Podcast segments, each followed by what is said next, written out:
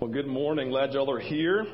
I am uh, Steve Hambrick, I'm the pastor here, and uh, we are um, excited about what's happening uh, this fall. You know, a lot of times at churches they do these fall campaigns, and and, and we've learned a long time ago that uh, doing this campaign together in the fall, basically kind of doing the small group study, is really huge for us. And so we are doing one this uh, fall together called Emotionally Healthy Spirituality. And, and the idea for us is pretty simple, is that we believe in kind of unifying and coming together, going after one thing together. It just kind of gets us all together, unified, going after one direction, speaking one language. And so we're doing this thing. It's by, uh, it's by a guy by the name of Peter Scazzero, Emotionally Healthy Spirituality. And and so again, we're doing small groups and you can sign up for those today. But I want to kind of give you just a blurb this morning before we dive into Daniel chapter 6. Um, it's one of those things about 10 years ago, 10 years ago, I had this, um, kind of had, had this moment with the Lord, um, where I was sitting there and I kind of was just had this moment of stillness and silence before the Lord, and I just began to kind of recognize what was going on, and, and I, I felt I felt this weight, like an internal weight, right? Like I felt this weight, I felt this tension, I felt this unsettledness, and I recognized that this was something that I felt and experienced all the time. Like it was one of those unnamed things. It was something I wasn't necessarily even aware of, but like when I would actually slow down the busyness of my life, like it was always present. And sometimes like I would just not enjoy life because of this weight. And sometimes I just like things were kind of colored gray. And so I remember sitting with the Lord and, you know, it's again, I had, I, I was, I've, I've been a Christian for 20 years. I had seen, I had seen people saved. I had seen miracles and legs grow, right? I had seen these prophetic things things, and I've seen all these crazy things that you would think of, like, ah, right? And I'm like, but God, there's just something not settled inside of me. I cannot figure out what it is, so I just asked the Lord, God, what is this? And it was like, do you know sometimes when you ask a question without an expectation of a return answer, and, and then the person answers, right? And I said, God, what is this? And God spoke. And it was one of these things where, like, and I'll just tell you, this is actually, I've showed this before at Vintage years ago, but, but I'll tell you what God said. He said, he said, Steve, you don't love yourself. And I just went, and like all of a sudden, I just began, God, I, I'm a terrible dad. I'm a terrible husband. I'm a, I'm a, I'm a terrible son to my own dad. I'm a terrible pat. Like all of these things started cascading. Like I had just like broken the dam, and they were just released, and they were just like flowing. It was one of those funny things. Like I was sharing those things and stating them, but I felt lighter at the same time. And like it was like I was like being honest for the first time in my life, and God was kind of revealing this thing. And I realized I had been carrying, I didn't even think about, I didn't know these things, I had been carrying these things, but like, I realized this was hindering my relationship with Jesus. And basically, what I felt like the idea of not loving myself was simply this. Again, not too much psychobabble, but it was like, God said, I love you and think you're amazing, and you're not even agreeing with me about how I think about you. Because if I love you, quote unquote, you should love yourself. Remember, the scripture says, love your neighbor as you love yourself. And I went, oh my gosh, Jesus. It's like, it's not like I'm some narcissistic, self centered fool. It's to know that I need to begin to agree with you about what you think about me. Because what I realize is this listen to this. If I can't love myself, then sure as heck I can't love anybody else. If I hadn't received God's love for myself, then I couldn't love anybody else. I can only give what I've received. And so in this moment, God has me in this place of like, this is what, how, this is where you are and, and this been this long journey. So I've been on this journey for I mean for ten years, right? Of like God being like going, all right, Jesus. So I I, I don't know what to do with any of this, and so I began to cry, God help me, right? So God has been on this journey for it's really been ten years now. I'm just on this same journey, always coming back to this place, always being aware of tensions, always being aware of my of of what I'm feeling. And I recognize if I have anger, it has a source. If I have fear in my life, then it has a source, right? If I'm anxious, it has a source, and it all boils down to, God, I'm not trusting you and don't know you in the moment, I'm trying to control my own life. Because every single one of those emotions is a sign that something's not right. God's putting his finger on them to highlight that there's an area of growth in me. So if I have anger, men, because how many of you is the only emotion you're actually aware of? You know what I realized? Because I have anger as my go-to emotion, listen, man, I can say this to you. Randall said I couldn't use the word immature. I need to use the word unhealthy. But I'm going to say to you, it means you're emotionally immature. Because I'm emotionally immature. I realize, God, this is this place. I don't even know you. I don't know myself. I don't know who you are. And that is, I can't know God unless I know myself. What do you mean? Well, what does God do when He wants to grow you? He shows you yourself. He shows you your immaturities. He shows you your brokenness. He shows you your growth areas, right? You can't grow if you don't know what you need to grow in. You can't move forward unless you know where you're starting from. You can't get healthy if you don't realize you're unhealthy. And so the idea for us in this emotionally healthy study is like we want God to awaken us to our emotions, right? Our fears, our anxieties, our worries, our doubts. Like, I'll be honest with you. Let me tell you what I've been recently, men. Is all of a sudden, this is like such an, like, I don't want to tell you any of this because it's like me and Jesus type stuff. But like, I'm a guy's guy right? Like I have a 21 foot Ranger bass boat with a 250 mercury, mercury on the back and I fish all the time. Like I, I've killed things with a gun, not human beings, by the way, right? I've killed things and shot them with my gun and I've thoroughly enjoyed it, right? When it was 35 degrees and I'm in a boat that literally tips over and I'm like thinking I'm to die, like that's great, right? I mean, literally all these moments have happened to me. Like I'm a, I love God and I love being a man. I love chopping firewood. I mean, come on. And I'm sitting there going, Jesus, if I'm going to be the husband you called me to be, then I need to know my growth areas. And so just this week, I've been in this place where God's been showing me this, and this is going to like be like you're going to like some of you are going to like question my own sanity, or if I'm really a man, but I really am because I'm unafraid to actually dive into my emotions. Are you afraid to dive into yours? I'm just saying, man, right? So this whole dynamic going down, right? Like Jesus, what's going on? Why do I, like, what's this peace? Like, I know that you love me, so I come to be with you. But I still feel this disconnect. I still feel this distance, Lord. I don't, I don't know. I know truth here, but what is this, Lord? I just feel this, like, uh. And I feel like God spoke to the one that says, You, you know that I love you, but you don't think that I love you as much as I love other people around you. And I'm like, oh, Jesus, you're right. Like I literally come to you and go, and, I, and my mind is like, hey, Jesus. And you're like, oh, oh, oh, hey, Steve. If I'm completely honest. Like he likes me, but he loves me. I'm not sure he really likes being with me because I can be annoying sometimes. I'm sure none of you feel that way at all. And I'm beginning to think this was the kind of this big word, and, and, and like I love my girls, and Catherine and Sarah right here, and I love them. But to be honest with you, there are times when they get on my nerves, right? And when they get on my nerves, what I want to do, I'm like, ah, oh, I just need some space and time. And I realize I carried that over into my own relationship with Jesus, thinking sometimes he just needs some space and time for me, and maybe I'm going to annoy him or get on his nerves also. Like I realized I brought that into my relationship with Jesus. And I'm like, God, that's just, that's a lie. Like you, I mean, Misty Edwards sing the song, Jesus, here I am, your favorite one. What are you thinking? What are you feeling? I have to know. And the first time I heard that, I'm like, that's the stupidest song ever. That's not even theologically accurate, I don't think, right? But no, that's probably true. Like, I tell both of my girls they're my favorite, and they're like, you can't say that. I can, I'm dad. I can say whatever I want to and absolutely mean it. Right? And God says the same thing. You're my favorite. You're all my favorite. I love you, and I want you to know what I'm thinking. I want you to know what I'm feeling.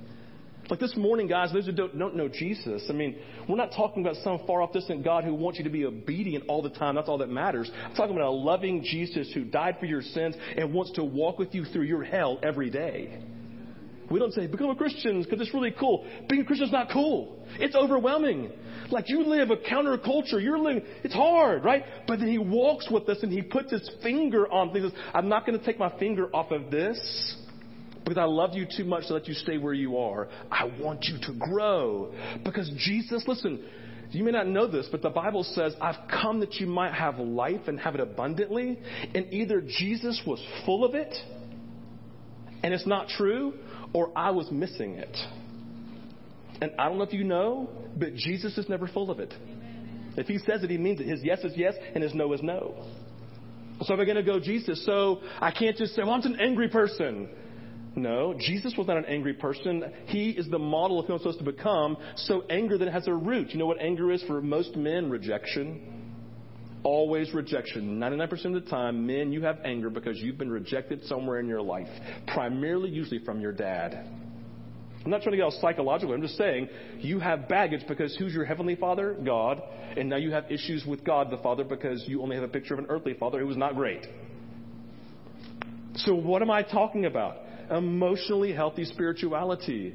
We all, now we'll go back to Randall's words, we're all unhealthy. Right? The women are unhealthy, the men are just immature, right? No, we have these areas of growth, this, these areas that God's putting his finger on. Why? Because let me tell you something emotionally healthy people who God has brought healing and restoration to, they change the world. Amen. Literally. Jesus changed the world. Jesus sat with his disciples, and John went from being a son of thunder, this is the man's man, to being, in his own language, the disciple whom Jesus loves. Talk about a shift of identity. And he was a man's man.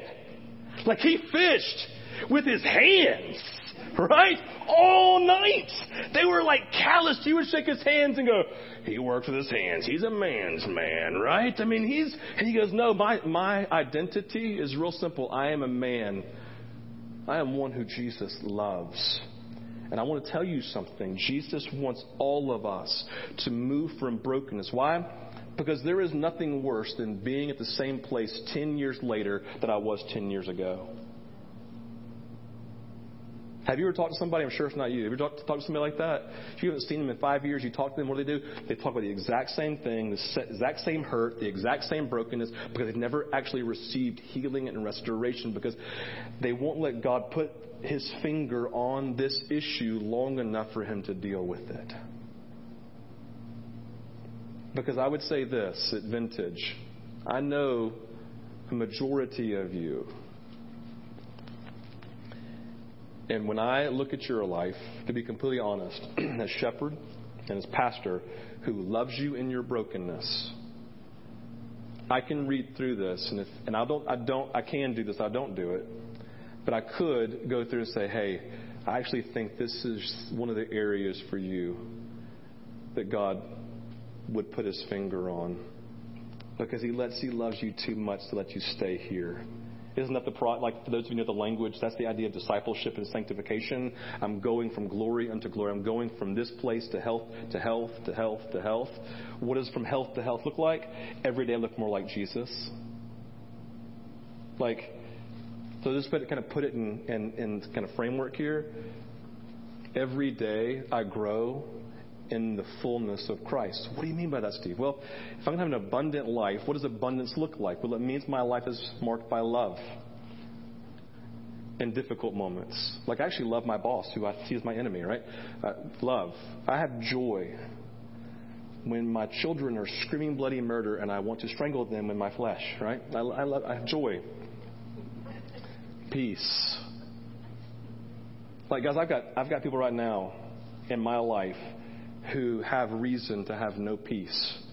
You know what? I look at them and go, but as we center our lives on Jesus, peace will overwhelm you in the midst of having no job, in the midst of the death of a loved one, in the midst of this, struggle within your own family, right? It's like there's God's movement and there's love, joy, peace, patience.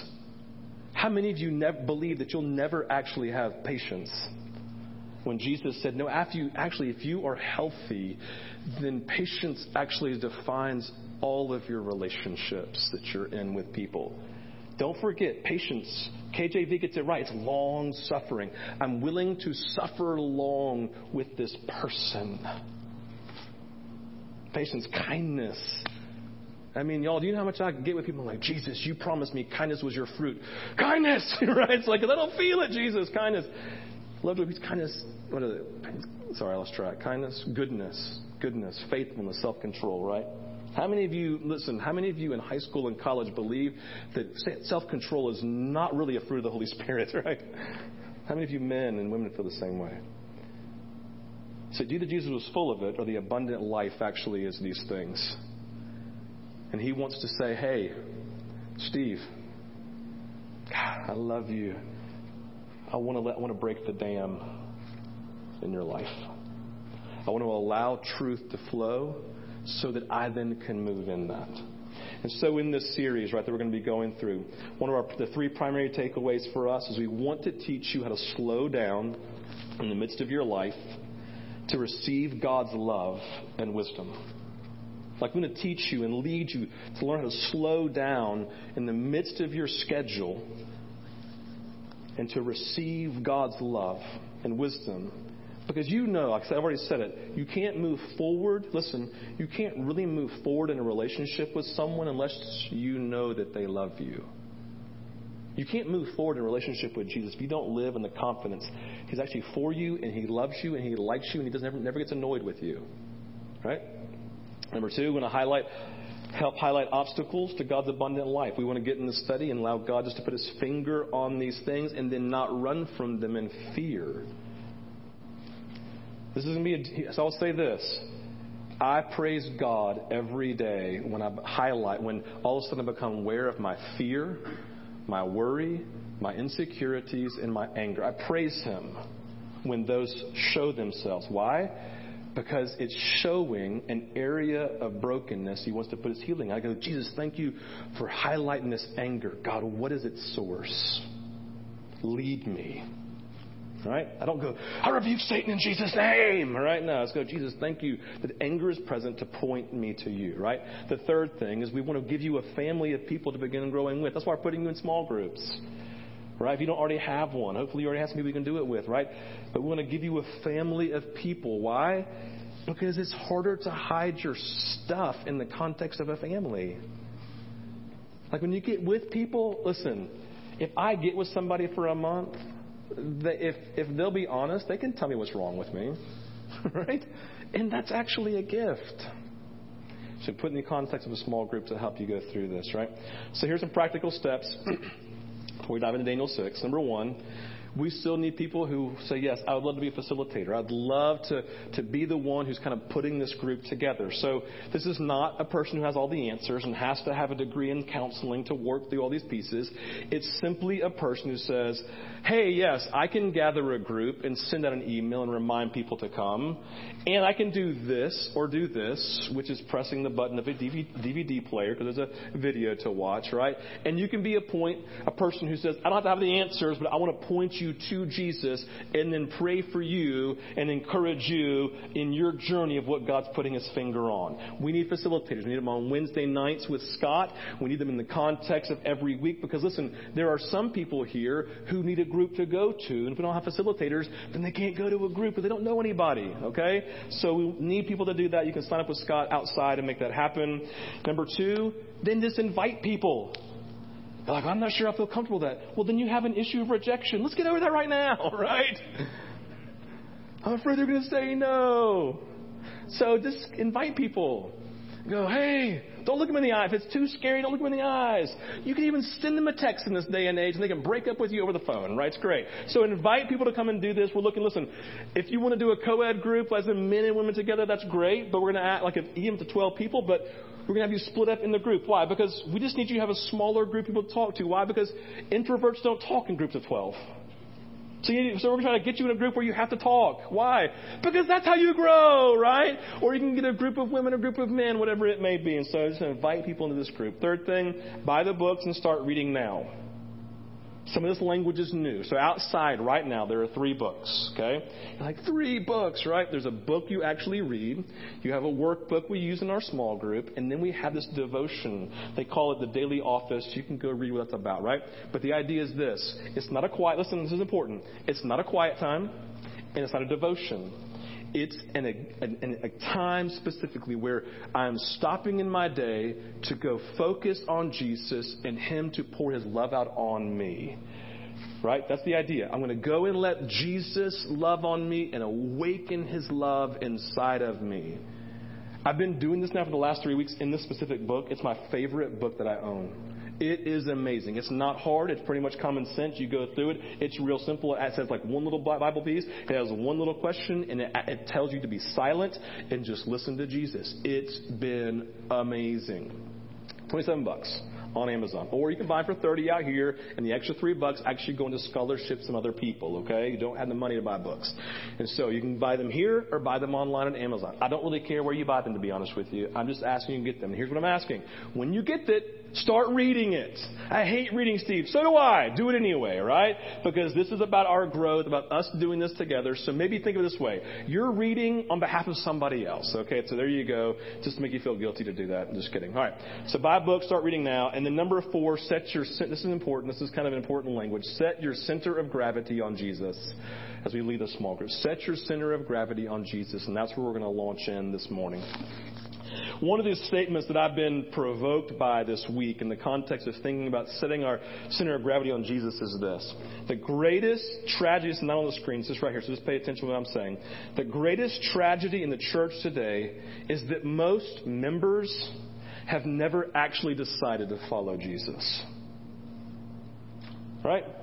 The greatest tragedy is that people in the church today who are, who are members of a church have never actually decided to follow Jesus. Followers of Jesus, the word we use in the Bible, you've heard it, is the disciples, right? We had the 12 disciples, and a disciple is simply this by definition a learner, a student, an apprentice.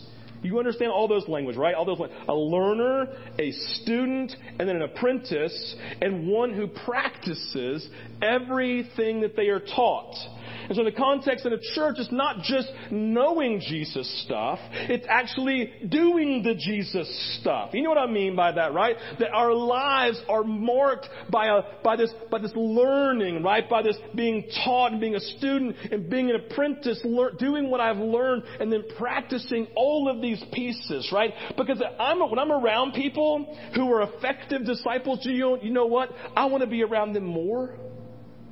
Like when I see effective followers of Jesus who don't just know the words, but actually flesh it out on a daily basis, people love working for them. If you're a Christian business owner and your people don't like, and your people who are working with you don't like you, then there's some things you need to work through in that because they, you should be Jesus to them.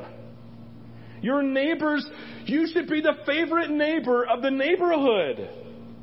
Because everyone is drawn to the Jesus stuff that you're exhibiting every day. If your neighbors don't like you, you need to go through emotionally healthy spirituality. Right? I'm just saying. Because Jesus wants you to be this, this city, city set on a hill, a light for all to see.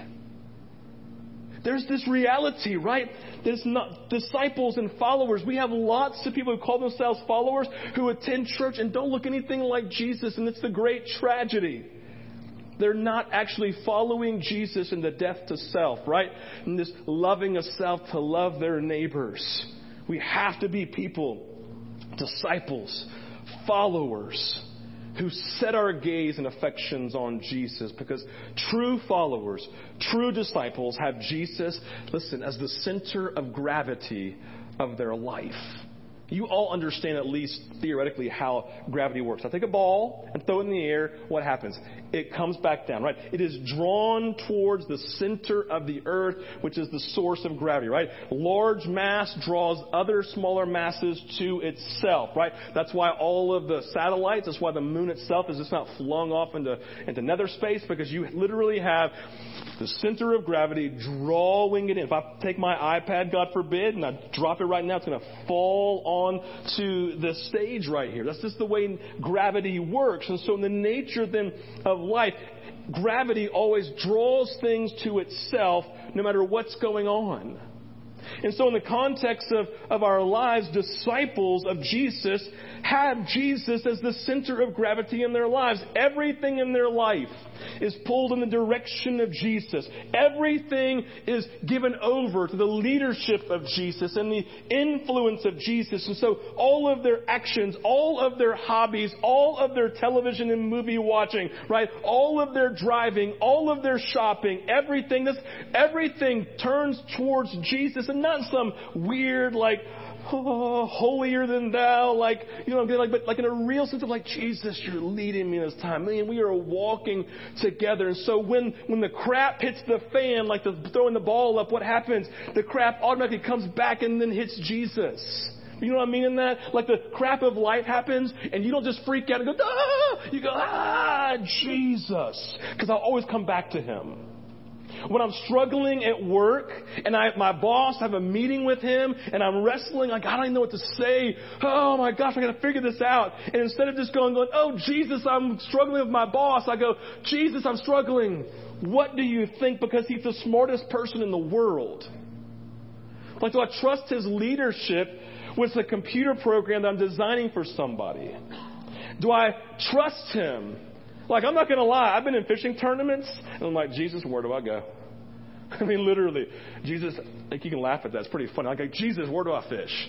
Show me where to go fishing. It doesn't really work out that way very often, right? But I, but I still like, Jesus, where are you in this? I make sure that my competition of fishing does not trump my, my love for Jesus. And so when I lose, right, I'm like, Jesus, thank you. When I win, you know what I do? I'm very, very importantly, I share with everybody around me what's going on. Why? Because I think I won because God moved in the moment so I could share that with other people.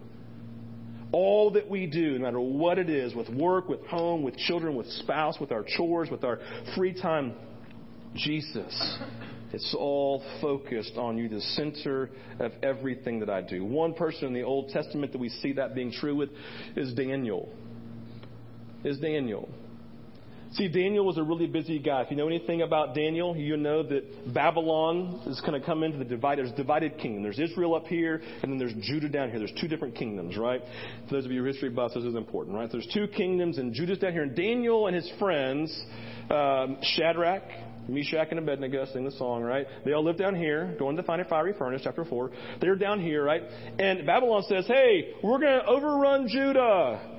But before we actually fully overrun them, we're going to go in and take their best and their brightest. Why? Because we want to impact them. We want to basically kind of, kind of affect them and kind of turn them over to, to Babylon and have a strong affection for Babylon. So when we officially go in to overtake them, they'll say, hey, you're good people because you actually took Daniel and his buddies and you've given them a place of authority and leadership here in the Babylonian kingdom. So, hey, we're not going to fight you because you must be good people. You see what I'm getting at? Basically, Daniel, so Daniel was brought in to basically in, to be a to be a person they put on a pedestal to so when they come back and take over Judah fully, they won't think they're bad people. It's pretty bright, right? And so Daniel's given all the chances in the world. Basically, what you need to see is Daniel's not just kind of thrown to prison. He's come and he's given the opportunity to thrive. That's the part you remember. He goes in and says, We will not eat of what the king offers. We'll just eat vegetables. And the guy's like, If you do that and you look bad, you're going to kill me. Just trust us. Right? And so they did, and they thrived. And Daniel comes in with great wisdom, and he interprets dreams, and he tells them everything that's going on. Right? It's a beautiful piece. And, and, and then in chapter 6, where we're going to dive in right now, we see Daniel been given great responsibilities by King Darius. Okay, King Darius, verses 1 through 3, it says this It pleased King Darius to set over the kingdom 120 satraps, just think governors. Think governors over a state, okay? They had their own court system. They really had their own kind of government over here. Set up over the kingdom 120 satraps or governors to be throughout the whole kingdom, and over them three high officials, of whom Daniel was one. So basically, you see it out. At least Daniel has probably 40 people who are reporting to him. And they would give account to them so the king might suffer no loss. Verse 3 Then, his, then this Daniel became distinguished above all the other high officials and satraps or governors because an excellent spirit was in him. Spirit of God, right? And the kingdom planned, excuse me, the king planned to set him over the entire kingdom. One of the great things I recognize in our life, I want you to hear this. One of the great struggles of humanity and our culture, you all attest to this, is our busyness. One of the things that I believe that keeps us from slowing down and stopping one of the things that slows us down from actually connecting with and learning from God is our own busyness. We live in the context of business. We live in the context of all the stuff that's going on. And so our busyness literally hinders us in our life from actually slowing down so God can put his finger on things. Because I talk all the time, say, man, I tried to slow down. It's like it just hurt too much. But I just kept on being busy because all these things started coming. So I'm just going to stay busy. And so busyness is one of those things that we wrestle with, we struggle with. And so Daniel's a busy guy. One of the things we see. He's 120 satraps, ultimately he's responsible for, and now two other high officials who are underneath him.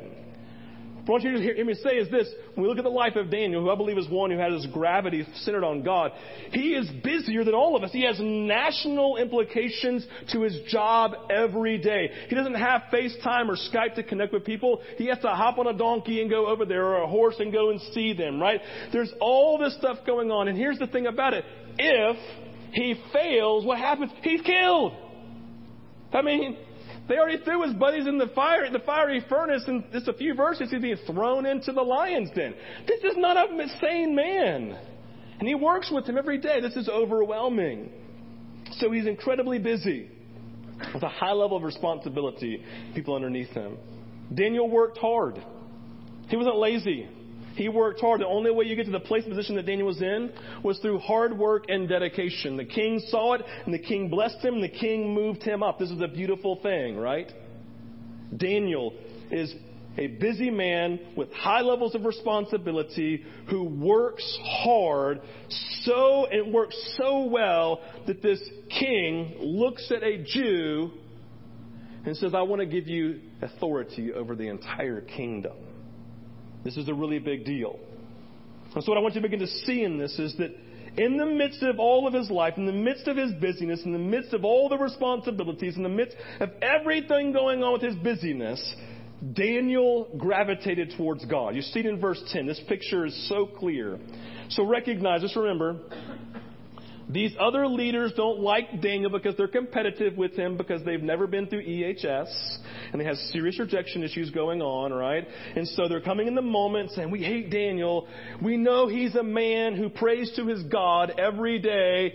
Let's go to the king and say, hey, if someone prays to you, prays, prays to some other God other than you for 30 days, let's throw him in the lion's den. And King Darius and his narcissistic pride said, that's a great idea because I'm a great God. And so they sign off the edict and the guys go, yes we have Daniel because we pick it up in verse 10. When Daniel knew the document had been signed, he went to his house where he had windows in his upper chamber open towards Jerusalem. He got down on his knees three times a day and prayed and gave thanks before his God as he had done previously. See, in this moment, Daniel recognizes what's happened. Daniel recognizes this tension. Daniel recognizes this rule that's been placed. He recognizes that people are against him. Daniel recognizes all of these pieces. But he says, My God and my relationship with him trumps all of these. My busyness, listen, busyness competes against gravity. In his life, busyness Busyness competes against the gravity of God. Gravity is dependent upon a large body, Earth, right? You know what happens if you brought another large body close to Earth? Gravity is disrupted because it begins to draw other things to it. You see, our busyness and the things of our life are like these other bodies that draw our gravity away from God and towards it whatever it may be for you. Our fears, our large bodies, our anxieties, our worries, our doubts, our anger, all of these things like other bodies. But in this moment, we see Daniel in the midst of his business, in the midst of everything going on, with all these things that are competing against him for disruption. He said, God first. And he pulled away and said, Everything submits to my primary relationship with God. Number two, for our lives and for Daniel, business demands more of God it demands more of Jesus. Martin Luther once said, I have so much to do today that I'm going to need to spend three hours in prayer in order to be able to get it all done. In fact, Martin would say, the more I have going on, the more I find myself in prayer. Bill Hybels has shortened this and said, I am too busy not to pray because I can't do anything effective today apart from my relationship with Jesus and my gravity being toward, pulled towards Him and everything I have going on. Daniel's this guy. Listen, I would love to know what Daniel prayed about. To be honest with you, I would love to know what Jesus prayed about. Like, have you ever thought about like, like he would have thousands of people pulling at him? You know, he would do. He would offend them and he would leave because he knew he couldn't do what he was called to do if he didn't make his primary relationship with the Father primary and pull away. Like, I wonder how many converse, how many prayer times Jesus had that looked kind of like the Garden of Gethsemane.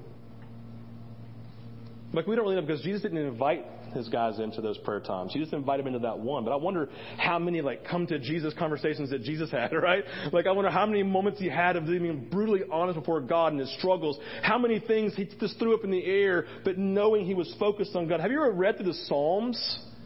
Like read take, just go and pick out five Psalms between chapter 1 and Psalm 1 and Psalm 50 and read how many times that David bares his soul. God, I love you, but I'm so angry. I'm so anxious. These people are against me and I hate them. I hope they just all die. Like he was so transparent. He was so honest. And he would come to the bottom and say, But God, I know that you're faithful. And you know what he did with them? He didn't hide them in his prayer journal tucked under a pillow. He turned them into songs for all of Israel to sing. Man, David was having a bad day that day. Poor king, right? It's like he was unafraid to let God put his finger on and expose it to the masses. Why? Because God wanted to grow him. Because why? Because he had a gravity of God first, right? He was too busy, too much going on, too many things of heaviness to not have a center of gravity towards God. Daniel pulls away in the midst of this and said, I know what this means for me. The, Dan- the lion's den is going to be for me. But I have to choose God first. And third thing is busyness plus Jesus can be amazing. Busyness plus Jesus can be amazing. One of the things that struck me in this whole, as I've been reading through EHS, is um, he goes into that story about Mary and Martha. Remember that story, Mary, the story of Mary and Martha, where, where Mary comes at the feet, the feet of Jesus, and Martha's like, "Hey, Jesus, tell Mary to get up here and help me. I can't believe you're not having her come help me." And Jesus looks at her and says, "Martha, Martha, you're worried and anxious about so many things. Only one thing is required. Mary has chosen what is best." Be taken from her. What was Mary doing? Just sitting at the feet of Jesus and just enjoying him and being loved by him, right? And so he says in his book, he goes, he goes, it wasn't what Martha was doing that was wrong. It was her anxiety, her tensions, and her pressure. Her to-do list trumped Jesus. I wonder what would happen if Mary had gotten up and was serving she'd have been doing with love and joy and peace and patience. She would have completely enjoyed it, done all the work she needed to do, but she'd been defined by peace because she was so at peace with her gravity set on Jesus. Do you see that? It's not that busyness is wrong, it's that we can't miss Jesus. Busyness cannot pull us and gravitationally pull us away from Jesus. Our busyness has to be in the context of Jesus first. My to do list serves my time with Jesus. My, my actions and all that I do serve Jesus. He trumps all of them in my life.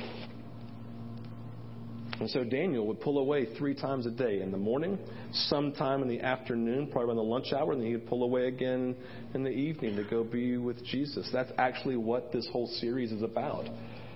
It's literally teaching you how to be like Daniel and put your gravitational pull towards Jesus at all times in the midst of everything going on. So whatever you're throwing up in the air comes back down to Jesus. Because it's the reason why we're all suffering and struggling in the context of our daily lives. It's why we wrestle, because Jesus is not the gravitational pull of everything that's going on. We try to control things, and so we get anxious. If you have anxiety and worry and doubt and fear define your life, especially with your kids, then you have control issues. Pretty straightforward. You're trying to control your life and make things happen. You don't really trust God that He can do it. And so, in these things, right, busyness and our activity of life can be great if we submit them to Jesus and say, Lord, all of these are submitted to you. The overarching piece for us, guys, is that we, what I'm trying to get at real simply, is in the context of your life, Effectiveness will be defined by how centered Jesus is and that everything submits itself to him. And I just wonder how you're doing with that. Like, I'm not sitting here with condemnation going, well, Ben, you're terrible, and JD, you're terrible, and like, Franny, you're doing okay. I'm not doing that, right? It's between you and Jesus. But I just wonder, in your honesty, how strong is this pull towards Jesus in the context of everything going on? So, Steve, how do I fix this? right? How do I fix this this morning? Well, you go through the study. You start being honest with Jesus. Let me tell you what you do. And you make time as a priority in the context of every day. I told the first service, tell you this. You're like, well, Steve, you don't know who my boss is. Well, just tell him, just tell him you're, just tell him you got to go to the bathroom. And like it's a sit down. And you're going to take every go and you take, you take 15 minutes and go in there. I mean, you know what I'm talking about? I mean, seriously, you got to be practical in these things. Your boss is like, oh, women to say it's that time of the month. Oh my gosh, whatever you need to do, right? Go take some time with Jesus. I don't care what you got to do. It is that time of the month to be with Jesus. He doesn't know what you mean. I'm just telling you. I mean, seriously, you're like, that's so offensive. I can't believe Steve said that. I'm telling you, Jesus trumps everything. You're Steve, I just don't, you just don't understand. If I don't do my job, then I'm probably going to struggle. I'm going to trust Jesus to move you forward. Listen, Daniel, he wasn't, he was over here and God said, let me exalt you. Do you know, let me tell you what happened. This is like more than I gave the first service. I know it's already 10 after, right? But literally, I think I told you this maybe, I can't remember, but I was literally sitting at this camp three weeks ago, this youth camp I was speaking at, with a bunch of Presbyterians eh, who didn't necessarily respect where I came from or my theology or what I believed, right? And, and, God, and it was great. I was like, oh, Jesus. And so I was literally like struggling. It's like, Jesus, like, how do I how do I make them believe me? How do I build my, I was my mind like, how do I, how do I help them trust me by, by just kind of reveal, like letting them know some of these things. And so I told this story before and I'm not, like, I've told y'all at Vintage that, I mean, I sat with David Platt, you know, about a, about a year ago and he said to me, thank you, Steve, for discipling me. I am where I am today because of your investment into my life. And I'm like, oh, David Platt, big time guy, if you don't know his name, right? And I was like, oh man, well, he's a good reformed guy and his theology and they all know him. So let me, let me go and tell them and somehow my sermon, you know, you know, I used to disciple David Platt and go, oh, right? And so you should trust me, right? And I begin to realize that's control. Jesus, I'm actually, I'm trying to puff myself up to make them trust me. So I'm trying to make that happen. Jesus, forgive me. And so I said, Jesus, I'll be very intentional to not make myself look good in any form or fashion. And I'm going to let you be my credibility. And do you know what? That was hard. I'm sure none of you ever deal with that, trying to puff yourself up, make yourself look better in front of people. Right? I'm sure you never do that, right? And I'm finding myself, and I'm like, ah, I've just got to go and preach the gospel of Jesus. And that's going to be enough. Amen. right? And so, Jesus, I did. And in that moment, right? Making Jesus the center. You know he did? All of a sudden, he did something I could never do. And by that third night, they thought that I was awesome and they all loved me and they knew that I loved them. It was crazy what Jesus did. It's amazing when I kind of hand over control in my job, in my home, in my children's lives, in my hobbies and all of those things. It's amazing what happens when I give control over to Jesus. And I say, Jesus, when I throw the ball up, I'm going to let you bring it back down. Or I'm going to let you put it where it needs to go and not try to control it myself. Like in the moment, God, was emotionally healthy spirituality. Jesus, here's a weakness of mine. Here's an insecurity I didn't even know existed. God, thank you for putting that in me so that I could name it and deal with it. All right. So let's go ahead and take, once you can come forward, here's what we're going to do. I'm going to take you through uh, one of the devotions, actually, actually one of the actual devotions. I'm going to kind of lead you through a devotion time this morning that we find in this um, this little book that we have. And this is what it looks like. And we're going to start doing this on Sunday morning some because it's something you're not necessarily comfortable or comfortable with. So we're going to have like our own kind of this time with Jesus together as a whole. Okay? And this is what your time with Jesus can look like. So we're going to take a moment as Tate's getting ready and kind of get, walk you through it. In the book, it says, take two moments of silence and solitude by yourself with complete quiet and center yourself on Jesus. Like, I don't know about you, but being quiet for two minutes feels awkward, right? And so we just silence ourselves. And what happens in our silence? All of a sudden, we have like a cascade of thoughts. And that's part of our training of learning how just to focus on Jesus. So the language that I've been using for myself, I was like, God, give me an image. And so the scripture talks about the hills melt like wax before you. So I began to think about all of my thoughts being like mountains that are like wax, and, I, and, I'm, and I'm going up to the mountain of Jesus in this two minutes, and all of those things, the, the, the work and the busyness, like, do you recognize my job's not easy, guys, right? Like, you know being a pastor is the best thing in the world all the time. Like, it's really hard, and you aren't always the easiest people to work with, I'm just saying, right? It's like, it's like there's these moments of heaviness and difficulty and hardship and struggle that I have in, my, in myself, and my phone's on 24-7. I mean, it's just, it is what it is, right? And so I'm like, I have all these thoughts cascading and things at home and all these pieces. I'm like, Jesus, I have to see you. I focus on Jesus. And so I just sit there for two minutes, like, Jesus, I just want to see you. Hills smell like wax. I want to find the mountain of God, and it be the only thing I look at. So for two minutes, I'll do that. And then you read through a verse. We're going to have the, the Daniel 6, verse 10 up here. And then you meditate, you think about it. I ask you a question. Here's my question. I want you to think about. Think about Daniel with everything going on in his life, his busyness and his schedule and all this type of stuff. Think about what he prays about. And the center, God being the center of his gravity. What did that look like and how does it compare to my life? Just let God kind of lead you on a journey through that verse and thinking about the implications of it. And then when you get done, whatever God's put on you, then you're going to have some time in worship just to process through that this morning, if you're confidently not a, not a Christian, again, I'm glad that you're here. This sounds crazy, but I want to say to you this morning if you will ask Jesus, he'll speak to you. Because we believe he's living. We believe he's active.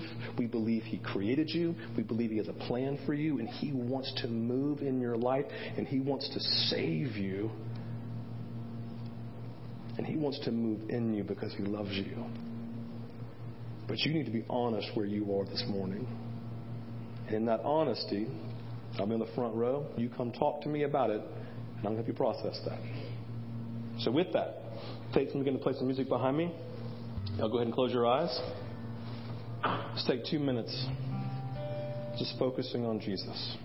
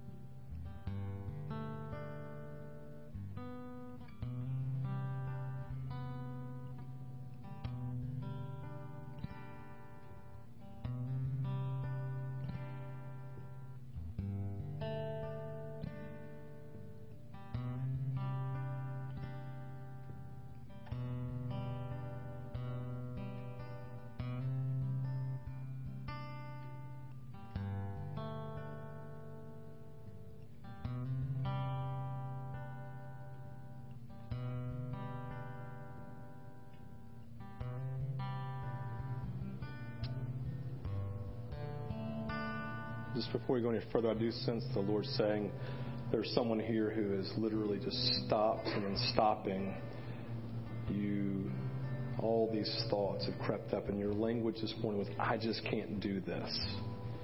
And uh, this morning, I want you to know that you can't do it.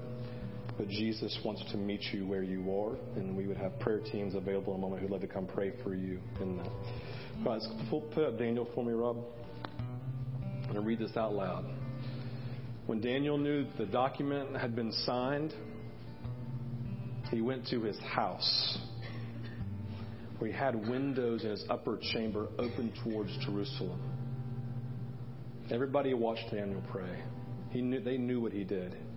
He got down on his knees three times a day and he prayed and he gave thanks before his God as he had done previously. So I invite you just for a couple of minutes. I want you to allow God to speak about center of gravity, the busyness, the life of Daniel. What was going on with him? Just allow your thoughts, just God to allow you to, to lead you, directing you to the thing that speaks to you in the moment. Ministry teams, I invite you as soon as just take a minute, and then would you not mind coming forward and and this is officially the end of our service. And as we go into this, I want you to kind of meditate. I want you to focus on these pieces. I want you to allow God to speak. If you need someone to pray for you, then we'll have teams on both sides just to walk with. I don't care what it is you need prayer for. I'm going to pray for and minister to you this morning. But I invite you to stay as long as you want to. We're going to Tate's going to play until 11:30 or 12:30. Sorry, we changed schedules. 12:30. And then we're going to turn the music on after that. But I want you just to stay and just focus on Jesus and let Him do what He wants to do in you. We have communion available. And if you've come prepared to give this morning, obviously these are offering baskets here. And I invite you to give as the Lord leads.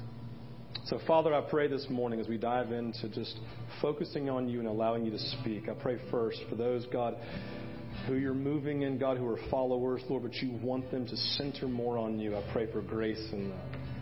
And I pray this morning for the people who don't know you.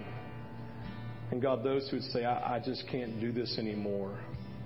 I pray you would help them realize that you're the only one who can, but that you can save them and you can empower them and you can walk with them forever. They've been lonely and you can meet them this morning. I pray, Jesus, that you would stir them and bring them to the knowledge of your love for them this morning. I pray this in Jesus' name. Amen. You guys don't forget to sign up outside, facilitator, or for the community nights this week. We love you guys. You respond as the Lord leads this morning.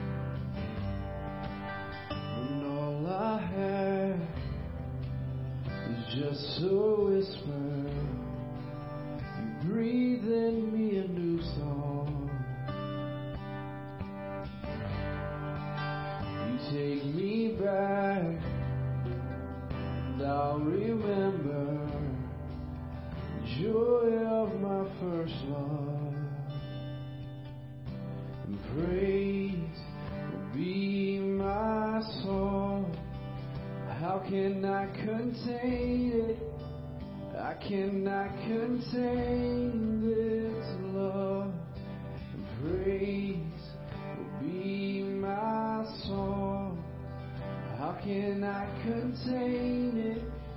I cannot contain this.